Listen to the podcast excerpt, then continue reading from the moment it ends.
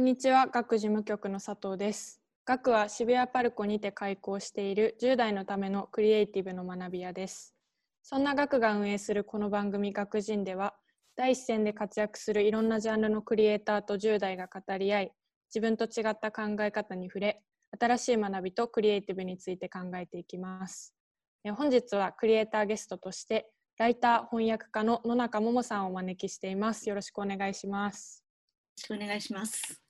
じゃあ初めに野中さんから簡単に自己紹介いただけたらなと思います。よろしくお願いします。はい、えー、野中桃と申します。私は、えーフリーランスでライターと英語から日本語への翻訳の仕事をしております。えっと、2007年に、えー自主制作の出版物を紹介するオンラインショップリルマグという名前の、えーお店を開店しまして、個人や小さな集団による自主的な情報発信だとか表現の活動を、えー紹介するような仕事もしております。それをまとめたものが、えーと、バルボラさんという方との共編著で、えー日本の寺院について知っていることすべて、同人誌ミニコミリトルプレス自主制作出版誌1960年代から2010年代という本が出まして、えーと私個人の、えーそういった活動についての本が去年野中桃の寺院小さな私のメディアを作るという本を出しました。であとはあのアメリカのそういった個人的な、えー寺院の文化についての研究所、えーアリソン・ピープ・マイヤーさんの、えーガール寺院フェミニズムする少女たちの参加型メディアという本の翻訳をしたりもしています。そんな感じです。よろしくお願いします。はい。はい、そして本日は10代ゲストとしてモナさんとレイカさんにお越しいただいています。お二人ともよろしくお願いします。お願いします。お願いします。はい、じゃあお二人にも簡単に自己紹介していただきたいと思います。じゃあまずモナさんからお願いします。はい、お願いします。えっと、モナです。えっと、今、高知県に住んでて、15の高校1年生です。えっと、普段はアートとか映画、音楽が好きで、あと、お歌、おのおの能楽のお歌いを習ったりとかもしていて、そういったなんか日本の昔の文化だったりとか、風土的なことにすごい興味があります。で、中学2年生の時に、えっと、友人とビレッジジャンボリーというグループで地元にある愛宕商店街っていう場所があるんですけれどもその愛宕商店街の人に着目した月刊愛宕人っていうフリーペーパーを毎月半年間ほど制作していてでそこでいろんな人と会っていく中で面白いと思ったものをこう書き留めてでみんなと取材に行ったりとかっていう風な活動をしていました。お願いします。はい、よろしくお願いします。じゃあ続いてレイカさんも自己紹介お願いします。はい、レイカです。と今、大学2年生で19歳で建築の勉強を大学でしています。好きな建築は日本家屋とかそういう古い建物が結構好きで、あと内話しコンクリートの建物とかも好きです。あとは鳥居とかも好きであったり、街歩きをしたりするのが好きです。今日はよろしくお願いします。よろしくお願いします。はい。じゃあ早速質問に入っていきたいと思います。まずじゃあレイカさんから今回野中さんにどんなことを聞いてみたいですか？はい。私は野中さんのリルマグを拝見しましてでそのサイト紹介のところに普段目に入らないものがこう自然と巡り合わせで目に入ってきて素敵なものに出会えるサイトにしたいって書いてあってすごくそのサイトの趣旨にすごく共感しまして私もさっきも言ったように街歩きをするんですけどこうフラッと入ってみた路地裏とかで偶然素敵な建物に出会ったりっていうことがあったなっていうことを思い返してであのすごい共感しました。で野中さん自身巡り合わせで素敵なものに出会った経験があれば特徴的なエピソードを教えていただきたいです。よろしくお願いします。はい。えーとですね、そのリルマグのステートメントって多分あれを書いたのはもう多分10年以上前ですよね。2007年だから。えっ、と多分そこで書いてあの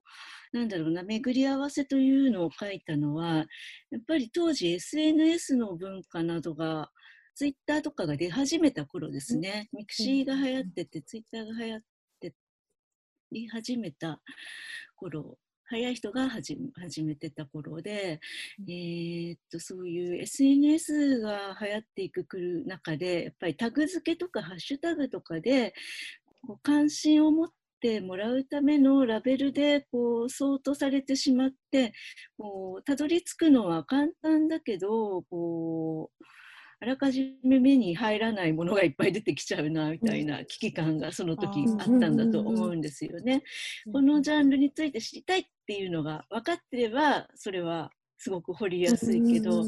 例えば昔みたいに雑誌を見るうちにそんな興味があるわけじゃなかったけど、うん、こうね、あのたまたま一緒に乗ってて出会うとか、ね、そういうことがあるとそういう場所を作りたいなと。で、そこで、キーワードとかで整理されないような、たまたまこの人を知っているとか、この人が好きなら見てみようかなみたいな、えー、気分や感触が残る場所を、えー、個人活動っていう小さな場所だったら、まあ、楽しく維持していけるかなって思ってそういう、うん、あの言葉が出てきたんだと思うんですよね。なのでそうですね。私も街歩きはとても好きで最近はあの今また自粛期間中で、あの庭園とかが閉まっちゃって私はあの庭のある家に住めない分あの新宿御苑っていう庭園の年間パスポートを持ってすごい行きまくってたんですけど、えー、それがね閉まっちゃったんですよ今。そうですね、閉まってしまったので本当に住宅街を自転車で流して、こう 他人他人の家の花とかを見れてますね最近はね。でもすごい本当にそれ名所とか名所の桜とかじゃなくても、みんなそれぞれね手をかけた、こう今だと木工バラとかジャスミンとかがもうこぼれるように咲いてたりして、で足元の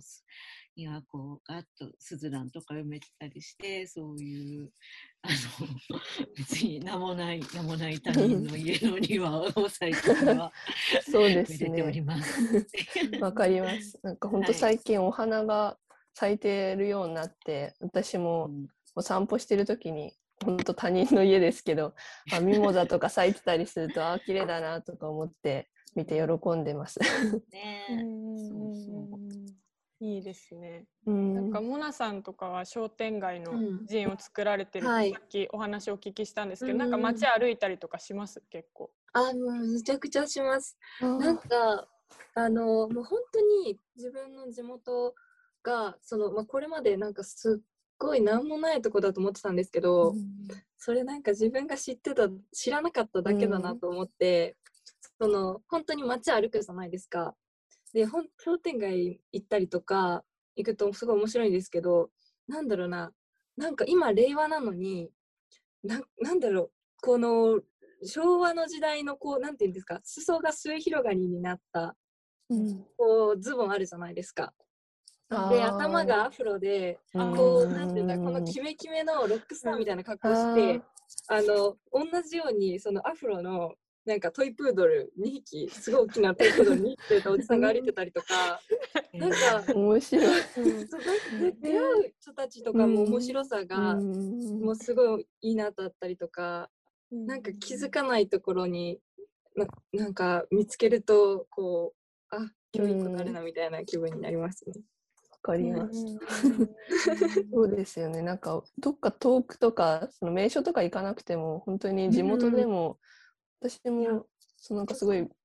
えてる街とかではないんですけど、うん、その自粛中に本当散歩するようになってからあここにこんな、ま、こんなお店あったんだとかうん、なんかすごくちっちゃい店がこうあなんかえこんなとこになんであんの？みたいな場所にあったりとか気がついたりして面白いなって思思って本当に意外とその Google マップとかで見れるっちゃ見れるけどなんかこう実際に歩いたからこそ気づけるものってあるよなって思って、うん、最近実感しましたね。法律欲とかを超えたところでやっぱり驚きのあるものがに出会えるんじゃないかなって思いますね。あとなやっぱり人もね人も面白いですよね。最近やっぱり、あのねやっぱりお洋服とかみんながそれぞれ好きな格好をしてるのを見るのとかが好きなので、やっぱりね去年からこんな状態になっちゃって、あんまり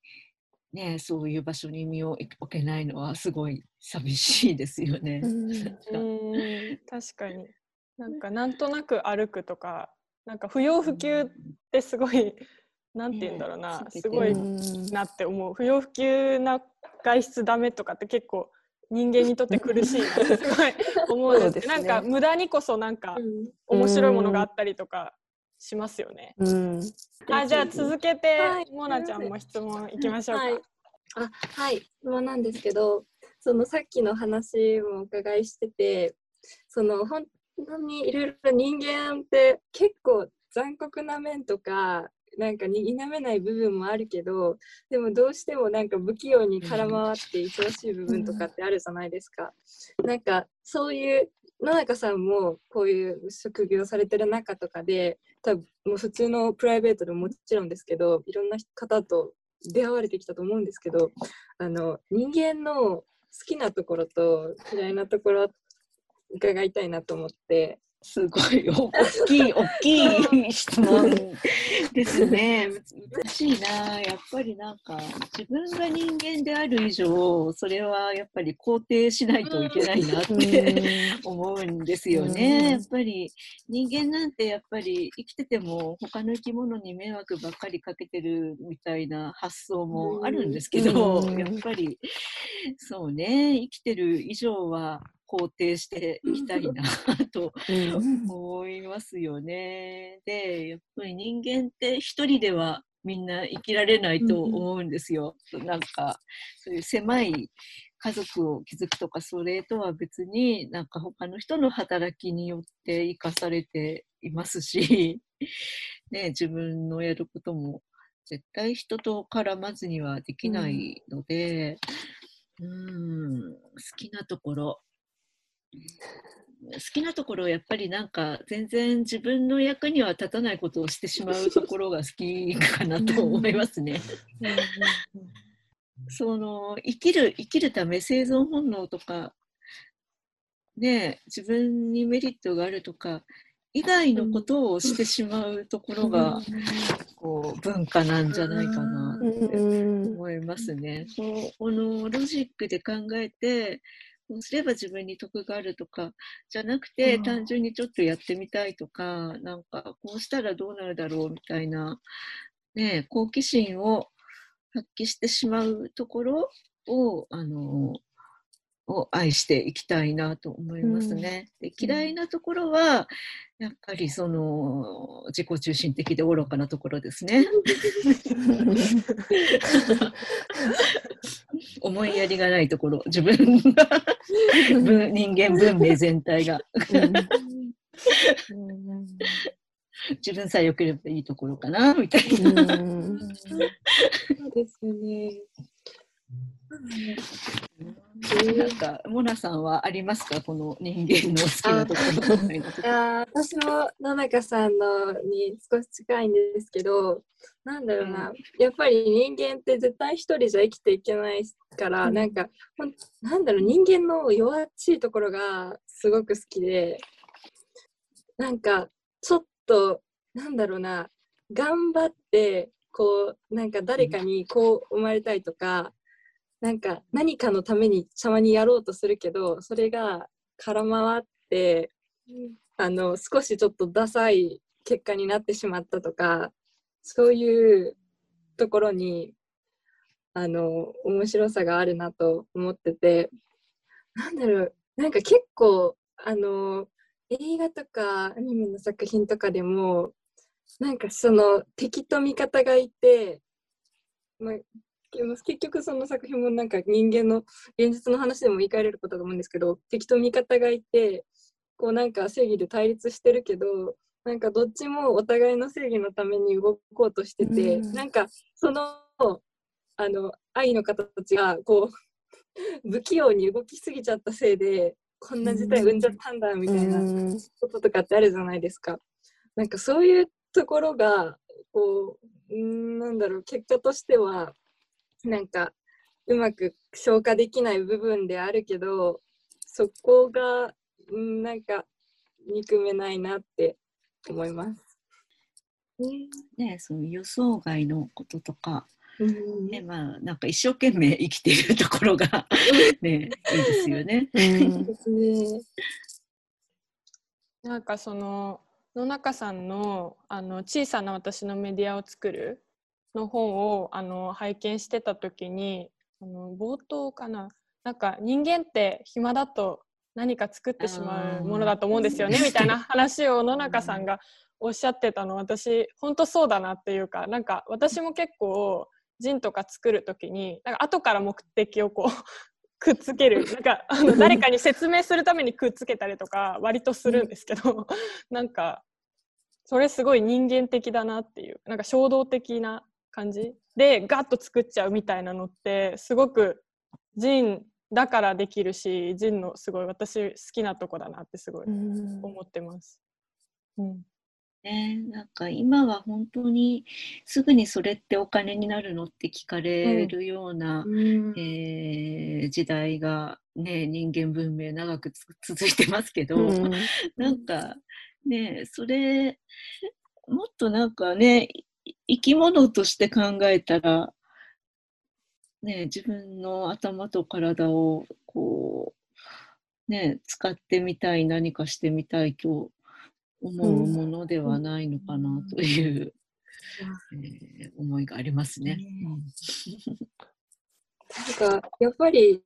温度感じゃないですけど、うん、こうなんのさっきも野中さんが言われたような今いろいろ効率化ができる時代だけどそんな時にその不要というかあえてそのアナログで進めていってそこで感じれるものってなんかすごい価値が大きいなって思うんですけど、うん、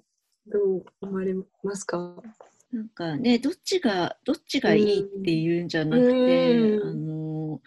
違う形のコミュニケーションが常識になったことで、まあ、うん、なんだろう古いものにあの別の意味合いが生じてくるってそう。いう、あのでそれはあの常に変わってる？どんな SNS が流行るかとか、あのどんなサービスが出てくるかによってなんだろう変わっていく。そこがあの面白いなと思いますし、であのこうやっぱりものとしてあることの強さっていうのは、うん、うん、別の別の形で、うん、大きな意味をまとうようになってきたなと思います。昔は本当にそれしか紙にするしかなかったので、まあ、海賊ラジオとかもできましたけど、やっぱりこうウェブサイトとかが作れなくて紙で巻くしかなかったっていう時の、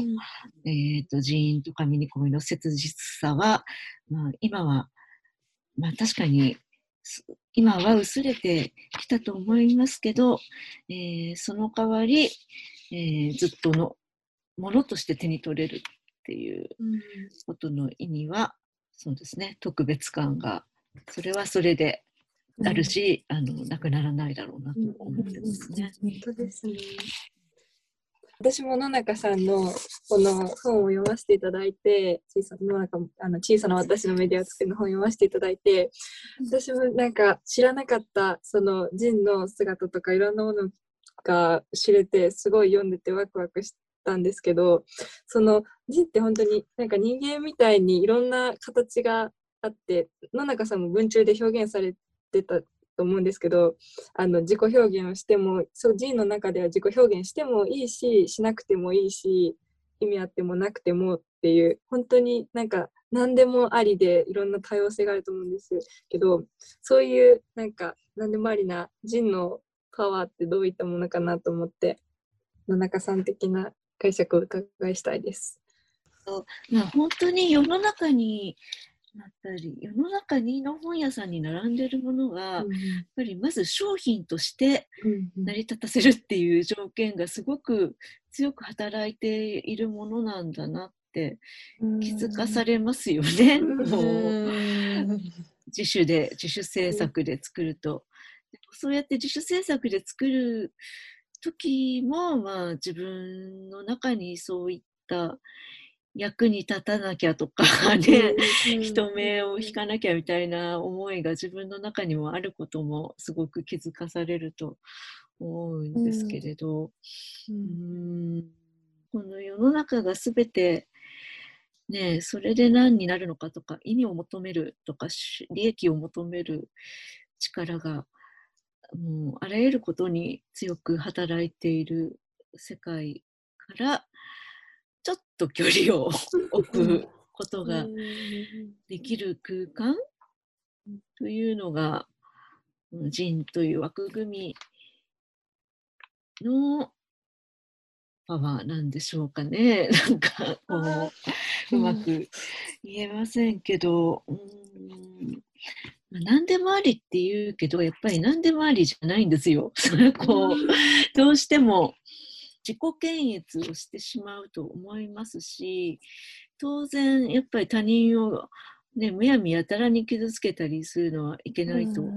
思いますけど、やっぱりこの何かの批判だったりするのは当然出てくると思いますし人に迷惑をかけることになったり傷つけることになったりしても自分の中にあるそういったことがせずにはいられないものも認められるのも力かなとは 思うのでだからなんだろうな。でもそういうことはこれはありなしっていうのをいちいち自分で考えること物差しを他人に預けないで自分の中自分はこれは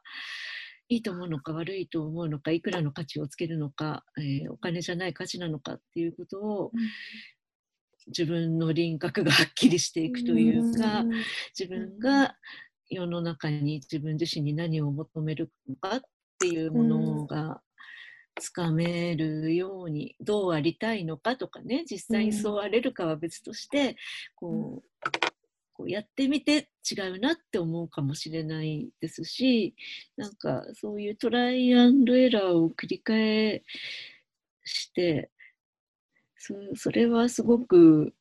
生きる役に立つと思いますと思ったとと言ったところででも役に立たなくてもいいんだよって言いたくなるんですよね いもう全然役に立たなくてもいいんだよって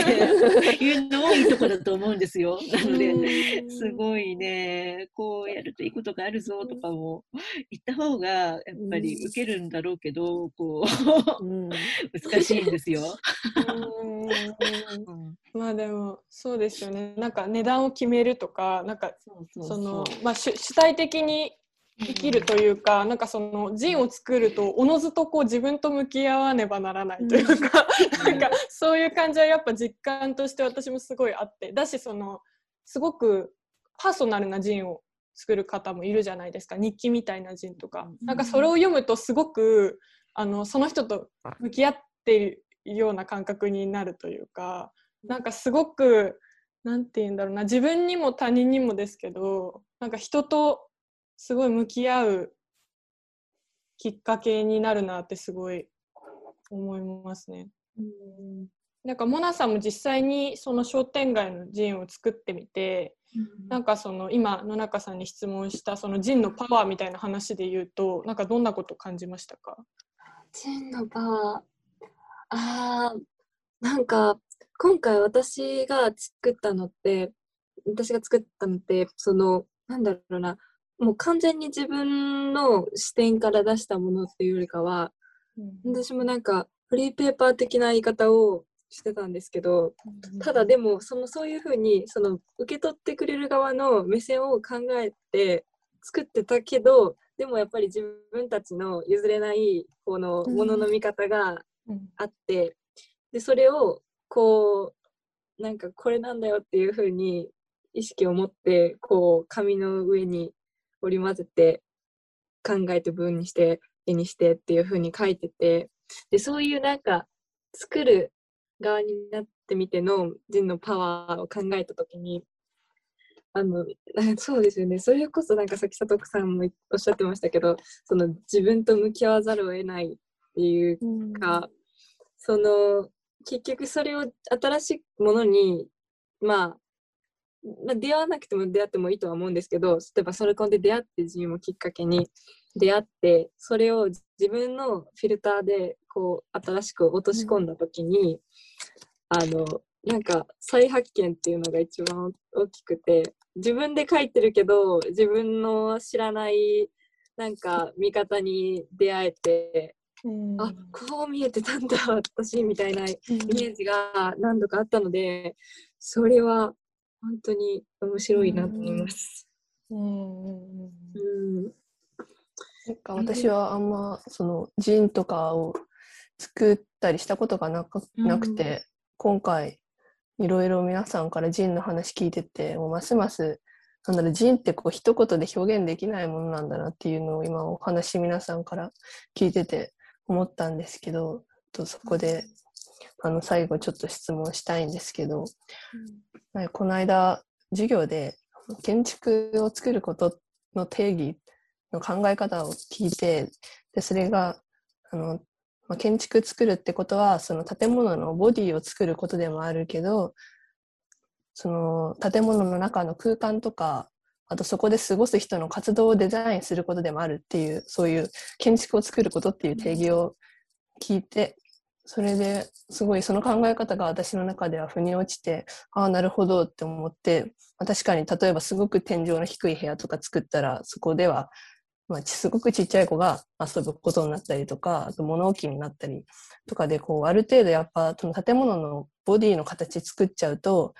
その、そこで過ごす人の活動まで、こう、ちょっとデザインされてしまうんだなって思って納得して、で、まあ、今の話ってその建築単体の話でしたけど、もうちょっと大きい話に広げると、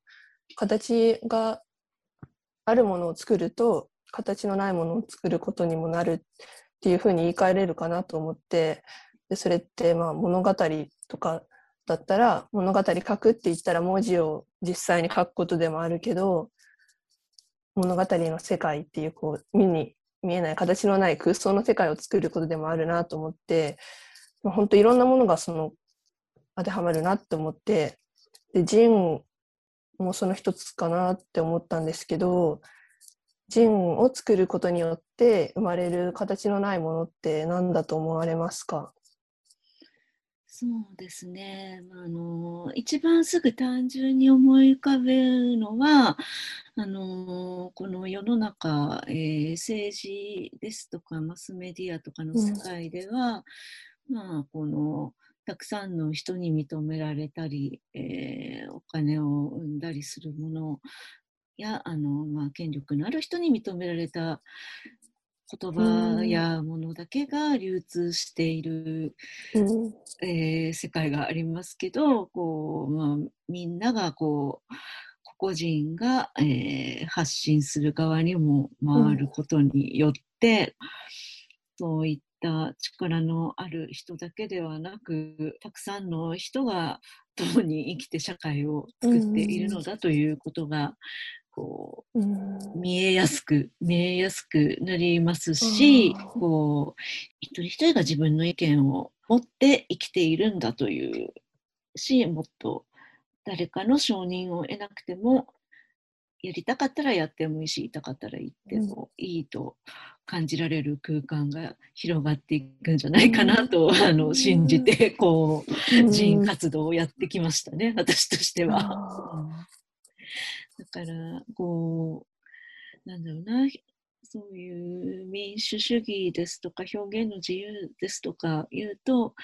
まあ、とても硬い響きが日本語ではしてしまいますけど、そうですね、もう当たり前にみんな生きているのだということを自分の直接身の回りにいる人だけじゃない、えー、特に何者でもない人を、えー、身近に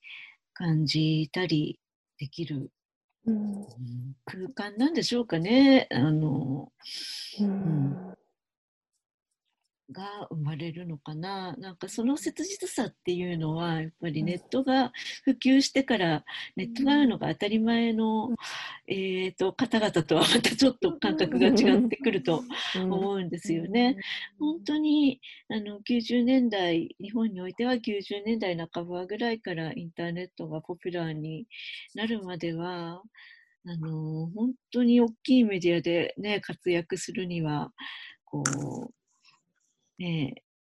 あのまあ、偉い人に認められなきゃいけないっていう、うん、えー、時代が長く続いてましたから、うん、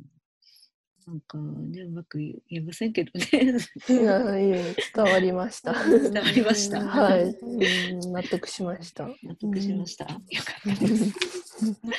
確かにその割と SNS とかで今その簡単に発信できちゃうみたいなのあるじゃないですか、でもやっぱ人ってそのある程度なんかまあ文章を書くなり絵描くなり何か作ってそれをあの本として作る。なんかホチキスで止めてもなんか何かしらの手作業がちゃんと入ってくるじゃないですか。なんかそこにその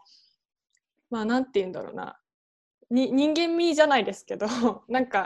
その、まあ、自分と向き合うこう時間が入ってきたりとか余白があったりとかなんかそういうのがすごくなんか、まあ、ある意味なんかなんていうのか今の時代だからこそなんか大切にしたいなとかすごい思ったりしました。だからモナさんのあの手書きのあのイラストとかにすごくこう刺さったりとか、なんかあったかいなみたいな感じるのも、やっぱそういう力なのかなとか思ったりすごいしましたね話聞きながら。うんなんか手を動かして一旦完成形にするっていうことから学べるものってすごい大きいですよね。うん、そこでなんかフィードバックを受けたり自分で反省して次はこうしようこうした方が良かったなって思ったりするので、こう一旦完結させる覚悟というほどもないけど覚悟のようなものというのはやっぱりこの常に流れていくネットの世界に触れてるとあの人の面白いところだなって思います。学びの多いところだなと思います。そうですね。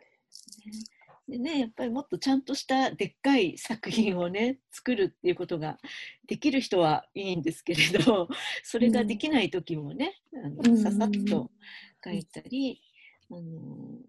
うん、まとめたりする、ちょっとした創作活動ちょっとしたものを作る行為がいろんな人の日常に当たり前にあるといいなと思っております。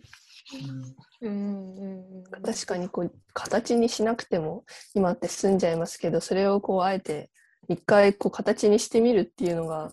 なんかすごく大切なんだなっていうことを今話聞いてて思いました。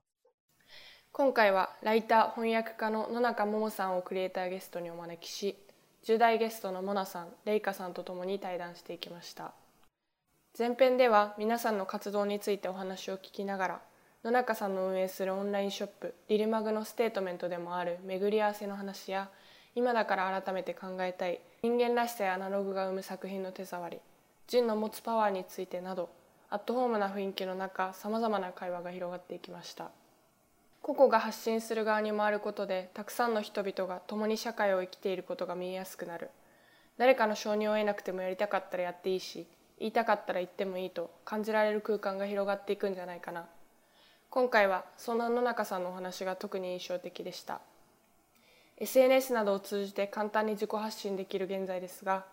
そんな今だからこそ自分の手で作って自分の手で伝えるジンというツールにより作り手の人間味や温かさが感じられたり新たな価値が生まれてくるのではないかなと思いました。私も作っている身としてそんな人の楽しさや尊さをこの対談を通して感じていただけたら嬉しいなと思います。次回6月2日に公開予定の後編では人や表現活動についてそれぞれの今熱中していることなどをテーマに引き続き皆さんと緩やかに対談していきます。次回もぜひお聴きください。